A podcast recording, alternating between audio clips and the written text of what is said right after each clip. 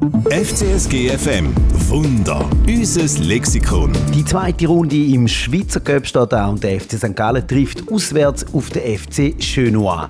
Zweite Runde im Schweizer Cup, da gibt es nicht so viel positive Erinnerungen. Tommy Wunder. Der FC St. Gallen 1879 und die zweite Hauptrunde vom Schweizer Cup ist nicht immer eine einfache Beziehung. Gerade gegen kleinere Teams hat man sich oftmals schwer tun.